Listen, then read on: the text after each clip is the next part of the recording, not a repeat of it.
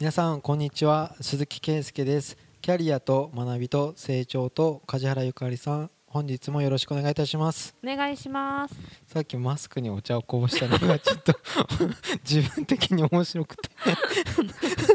マスクの内側にお茶がこぼれるって。吹き出しましたね。吹き出して。だからちょっと距離を取ろうかなって今はい、思ってるんですけど今日のテーマは何でしたかっていう。テーマね難しいんですけどタイトルちょっと鈴木さんに後で考えていただくとしてちょっと私が話したいと思ったことを言っていいですか？はい。安倍さんが退任されて、うん。総理が。であのいろんな意見があると思うんですけど私が一番感じたのがうん。退任した後になってうん。まあ安倍さんは素晴らしいよく頑張った。あんな偉大な総理もう出てこないかもしれないみたいなすごく安倍さんを称えるうん。報道とか記事がたくさんあるのを見たんです。うんね、なんで任期を務めてる時にそういう話はそんなに出ないんだろうっていうのがあってその基本的に批判とかダメなところの上げ足取りとか、うん。割と組織の中でも、まあ、人間なんでうん。どうしても悪いところに目が行きやすい、うんないものとか欠けてるものに目が行きやすいっていうのはあると思うんですけど、でも確かにそうやってこんだけ外交をやってたとか、うんこういうふうな関係を築いたとか、うん。いろいろあるなら任期を務めてる時にいいところもいい。うん。悪いところは悪い。のうん。両方ともをうん。ちゃんと言えばいいのにうん。やっぱ記事になりにくいからなんでしょうかね。悪いところばっかり言うじゃないですか。何この世の中って思って。あれもっとそういいとこをちゃんと伝えてあげればいいのにと思ったんです。任期中にね、あ分かった。うん、資本主義の行き過ぎです。というと新聞が売れる見出し。インターネットのビューが稼げる見出し。うん。やっぱみんながうん。叩く加熱していくところに寄ってってる、そうだよね。褒めたって嬉しく やっぱそれは資本主義の弊害に行き過ぎた社会のなんか歪みみたいに今ちょっとパッて思ったんですけどね。過激ネタとか、うん。ああいつあんなダメな例えばみんなが清く正しく生きようって教えられたのにうん。守ってないやつがいるんだ。うん。それがたまたまその例えば権力側の人間でうん。そんなことしてんだっていうのは叩きやすい。叩きやすいし注目を浴びやすいしうん。みんなそれを見るとびっくりするしうん。ネタになるよねっていうそうですよね。メメディア批判ですか？メディア批判ですねこれ本当に。でもそうですよね。なんか最後はやっぱ美談特集をしてそう最後にそうなの。なんでだろうって思それがしあの退く人とか例えば、まあ、まだ一議員としては残るんですけど、うん。そのお疲れ様って言った時には、なんか哀愁漂っちゃって、うん。いやいい人だったよね寂しいとか退職してみたいな感じの、最後いやあんだけ使えない人って言ってたじゃんとか。本当に。でもそういうそのメディアの影響があって内閣支持率とかもすごい数字になってたじゃないですか、うん。なのにそうやって終わったらあんな素晴らしい人みたいな風にやっちゃううんあここ私もちょっと踊らされてたのかもしれないと思ったのとうん。あとはその会社の中で行くと、うん。上司とか、まあ、特に経営者うん。の人と話しててやっぱり自分が褒められることなんてないうん。っていうのはポロッと言う人が結構うん。いるなっていう印象があってみんな基本的にやって当たり前だかうら、んうまくできなかったりミスした時には周りから上場してる会社だったら周りからやんやん言われるし、うんそうじゃない会社だったら社内から言われることもあると思うけど、でもうまく運営してて褒められることなんてないから、うん。だからそれは上の立場の人の宿命なのかなとも思う反面、うん。でも日本ってやっぱりあんま褒めないよねっていうのは すごく思うからうんなんか教育とかで部下を褒めて育てようとかうん。あると思うけどでも上司も褒められたいんじゃないのって思うそんなこと気にしないっていう人も多いと思うけど上の人たちは、でも褒められて嫌な気がする人なんていないしうん。褒められてるのを聞いて嫌な気がする人もそんなにライバル心して、ね、思ってたらちょっと違うかもしれないけど、うん。怒られてるとかよりは認められてたり良くなってる方がいいんじゃないのって。今全然関係ないイメージしちゃってうん。なんか女の人が部長に「部長そのネクタイなんかかっこいいです」とかなんかそういう セクハラ女をちょっと想像しちゃったんですけど今。それ違う。何あの女とか言って。ちょっとセクハラとかねパワの問題ちゃんと考えてそれ違うから。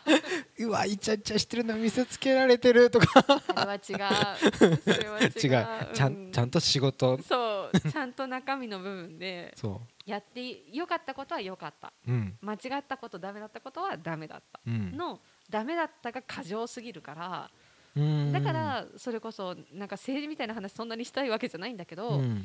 誰も政治家になりたがらないし、うん。そういう世襲とかない人うで,、ん。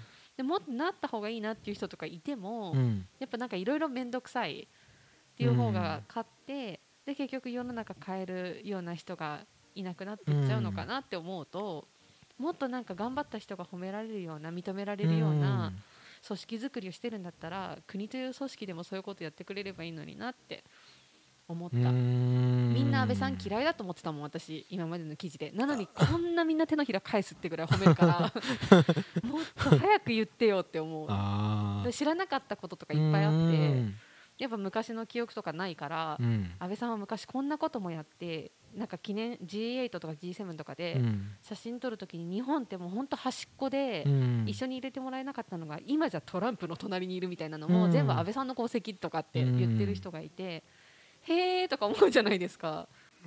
僕は働き方改革をずっと、うん。その労務の分野はずっと安倍政権がうん。内閣、うん。官邸主導でやってきたから安倍ちゃんのねアベノミクス、頑張りはねうん。人事の世界の中ではお大きもいうですよね。ずっと大きく取り上げられてましたから雇用に強いっていうイメージはすごいあるんですよ。うん。だから雇用が強くて経済に強いっていうのは、うん。まあ官僚の使い方とか、うん。そういうところはまあニュースにはなりやすいけど僕の仕事柄はうん。割とうん。安倍ちゃんのねうん。安倍ちゃんはだいぶ近い存在のような感じでうん感じてたので、そうですよね、うん。なんかそういうので出てたのかもしれないけど情報も、だけどなんか大きく目立つような記事とかテレビとか、いろんなネット上の情報とかでうん。は、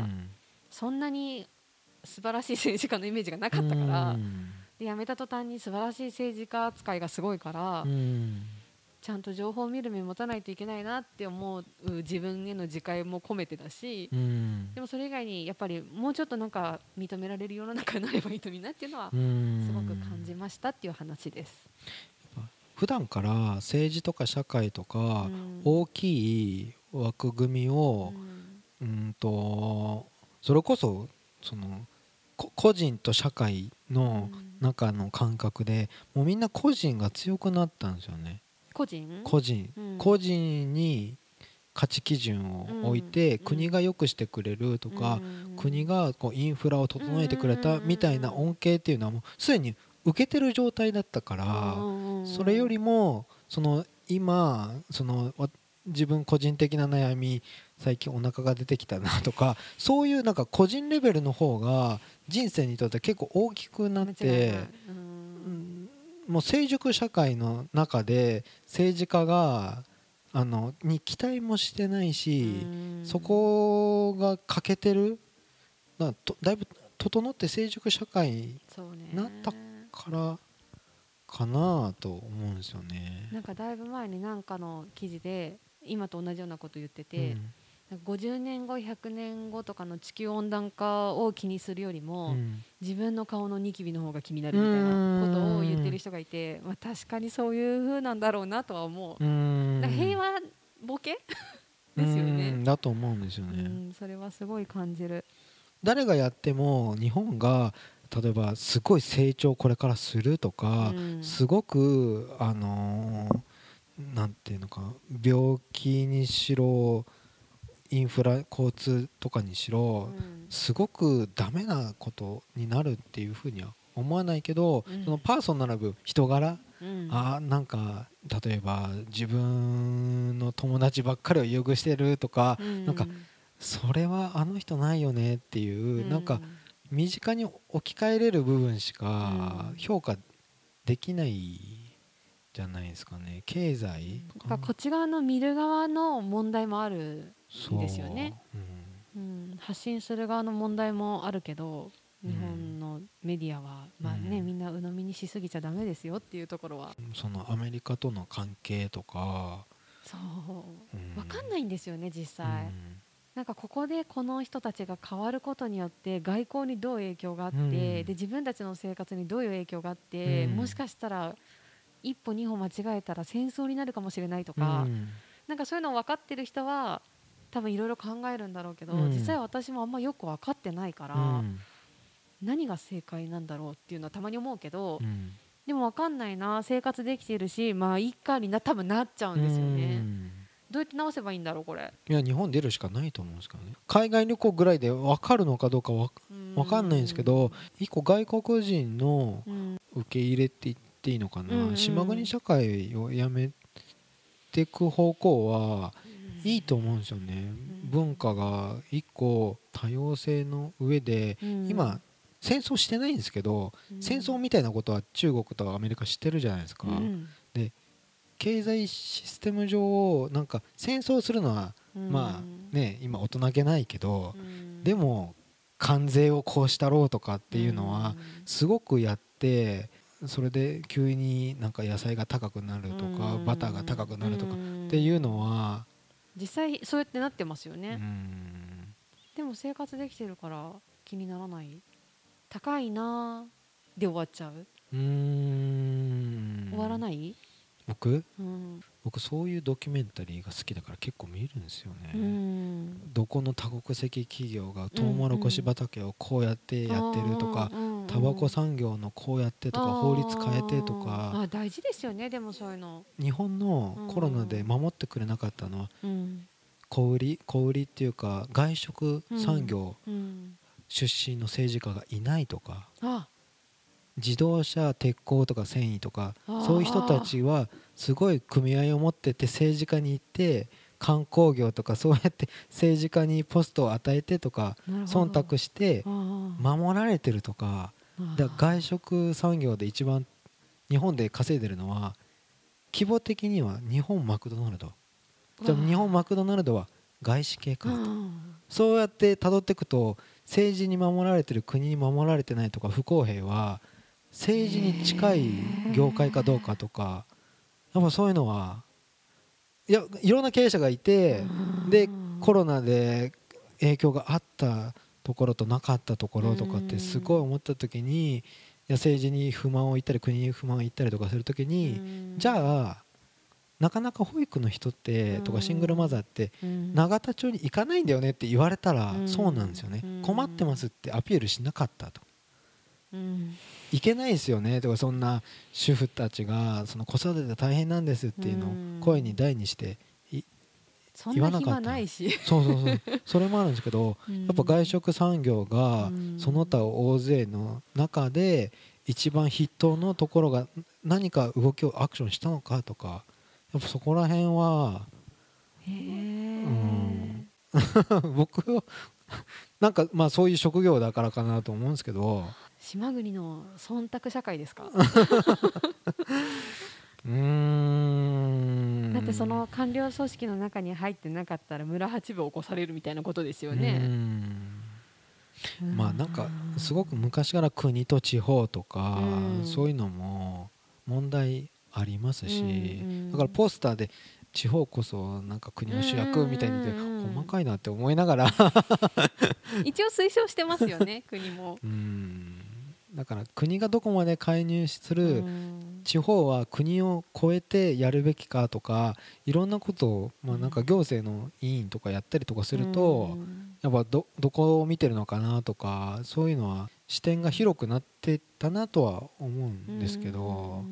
だから今すぐ僕がその昔は介護の委員とかやってたんですけど、うん、介護困ってないんですよ困ってないし40歳まで介護保険払わないからとか言ったら、でも払ってからなんで給料から介護保険取られてるんだとかって思うよりかは、その介護保険介護身近じゃない時から国の先はどうなるんだろうっていうふうに、まあ、僕は思ったからまあそういう中身とか仕組みとか制度はどうやって決められてるんだとかっていうところに行こうと思ったんですけどちょっと極論言うとですねあの正社員が良くないっていう。正社員雇用やっぱ仕事をしてればとかあとは家族にお給料を入れてそれで生活できてる困らない。だから仕事家族会社だけ社会との接点が異様に少ないフルタイムさらに残業してる長時間労働してるっていう。確かに。労務士っぽくなってきたなとでも関わりますよねそこはね。うん多分長時間労働のじゃあ短時間で帰って何すんのって言った時にいや社会との接点っていうか子育てを知らないとかそういうところそこに目が向かない。向けなくても過ぎてっちゃうんですよね。ですよね。会社の中で褒められていくっていうかある程度、うん、家帰ったらゲームして終わるとか、うん、趣味でね何でもネットでできちゃうし、うん、見たいものだけ見れますよね。そうそうそうそう、ね、でアルゴリズム組まれてるところだともう見たいものばっかりどんどん来るから どんどん興味もそっちに偏ってるけど実は情報が偏ってることに気づきにくくなってるじゃないですか今って。だからそういうのをバランス取ろうっていう意識がないと、うんダメだなってだから時々その自分のパソコンの YouTube でも何でもいいんですけど、はい、ログアウトしてみるんですよ。はい、でログアウトした時に出てくる画面と、はい、ログインした時に出てくる画面って違うじゃないですか。はいはいはい、でログインした時に出てくる画面は私が好きなのばっかり出てくるんですよ。すね、関連する動画も、はいはい、おすすめも全部関連するものなんだけど、うん、そうじゃない画面見た時になんでこれがトップなんだろうとか、うん、そういうのはそれが今の一般的な世の中の流れなのか、うん、また別の検索アルゴリズムから拾ってんのか、うん、分かんないけどなんか純粋にフラットって難しいな今の時代って。思っててそれを見ようと本当しないとダメだなって今改めて感じました、梶原さんが前やってたコロナでできなくなった年に1回海外行くっていうのもそう本当に本当そうなの 本当にもう行ったことない国毎年行く。なんかもうなんていうの一つのご家庭に入り込んで食卓囲んで。そうでもねそれそれに関して言うと、はい、少し前に鈴木さんに私やたら NHK 見てるっていう話をしたとちらやたら NHK を最近見てるってちらっと言ったと思うんですけど、その NHK の夜中に、すごいなんかトラムに乗ってヨーロッパを旅するみたいなのとか、ドローンで撮影したなんとかとか、そういうなんか景色ばっかり、そのガイドもそんななく、を見せるやつがたくさんあって、うん、やたら見てると、うん、やっぱ行きたくなるんですよ。でそこから次どこ行こうかなっていう検索が始まり、うん、今いくつか目を押し付けてて結構楽しんではいる。行ったとしたらこの国行ったら何語なんだろうとか、そういうのを調べるとちょっと行く準備としてちゃんと今年は無理でも来年か再来年はいけるかなって。まだだから希望の日は決してないですよ。年に1回は無理だけど復活したら行こうとは思ってます。そう。この平和ボケっていうのか、うん、そこを解消するのは出てみないとやっぱ分かんなくて文化の違い、うん、日本のこの当たり前が当たり前じゃないんだっていうのはそうね。なんかこうネットの画面だけじゃ分かんないよって、うん、おっさん世代世代っていう感じがちょっとするんですけど でもやっぱ出てねまだそれこそアメリカだって人種の壁はないよって、日本だときれい事言うかもしれないですけどアメリカで起きてること実感できますかって。なんかアメリカのそれこそブラック・ライブズマターのやつで、うん、日本のなんかそのキャスターの人とかが日本はこんなにないですよねみたいなこと言ってたんですけど、うん、分かってないなって思っちゃいましたもんねそれ聞いて、うん、日本だって差別ひどいじゃんって思うんですけど、黒人差別とかその外国人差別みたいなのはないってなんでこの人は言えるんだろうと思うと、まあ、その人の周りはないんだろうなって。そうそうそうそうそう、だからそれこそまた知ろうとしないと、うん、自分の周りの世界が基準だと私の周りも別にそんな差別する人はいないから、うん、いないと思うけどいやでも世の中いっぱいいるのも知ってるし、うん、それを大丈夫って言っちゃうのはまた違うよなとも思いますよね。ニュースとか、その例えばエンターテインメントとかにしても、うん。すごいやっぱ作られてるものとか、うん。白人社会が作ったとかう、ん。うんなんか民放が作ったとか、うん。まあ、NHK だって何かの意図があって作ったかもしれないしとかっうん。ていうと僕音楽でいうと元をたどれば全部黒人なんですよ。うん。ルーツミュージック、うんでもそうやって言いますよね。本当にうん。誰も勝てないんですけど、うん。白人ギタリストはうん。黒人のブルースマンにうん。誰一人勝てないジャズだろうがブルースだろうがストーンズだってもう子供のように扱われちゃうとかうん。いうのでなんかもうこ10代の時から黒人のミュージシャンっていう名前はポール・マッカートニーあの人をになりたくてとかジョン・レノンあの人になりたくてとかっていう風になんか僕は 僕はって言っちゃダメなんだ。けどうん。すごい結構尊敬の念があったんですけどね。なんでこんなに分断になったんだろうっていうのはうん。まあ本当に見てるニュースっていうのは偏ってるっていううん。風にうんあの一度気をつけていただいて、ね。悪い教育をされてるのもあると思うのでそういう差別とかに関しては。はい。だから自分の目でちゃんと元を調べるっていうのは大事ですよね。ん。ルーツを知る。うん。本でもそうですけどうん。なんか元の本があってそこから誰かの見解が入った本、うん。そこから誰かがそれをまた読んで感じた本とかうん辿っていくと結構薄い本があったりするんですけど でもそれを見て信じちゃうとうん。結構元から歪んでることがあったりするうので、ん。この人は何を見てそう思ったんだろうから辿って辿って辿っていくと、うん。結構大体共通のものになっていったりする。さすがたくさん本読んでらっしゃる。ででもでもなんかそのいろんな人が出した本を読むのは、うん。いろんな視点で知れるっていうメリットはあるんですよね、う同じ内容を。だからそれもいいとは思うけど、うん。いろいろ知ることですよね、やっぱ学びを止めないっていうか、うん。うん、安倍ちゃんからそんなことを学びましたっていうことで。安倍ちゃん 安倍ちゃんというか安倍さんの報道からだけど 私が思ったのは、うん。これ長かったから二部制になりそうとか。そうしますか。はい、じゃあ今週は、はい。以上とさせていただきます、はい、ありがとうございました。ありがとうございました。番組では2人へのご意見ご質問をお待ちしています社会保険労務士事務所コルトスのホームページまたは info アットマーク sr ハイフン koluts ドットコム info アットマーク sr ハイフンコルトスドットコムへお問い合わせください。お待ちしています。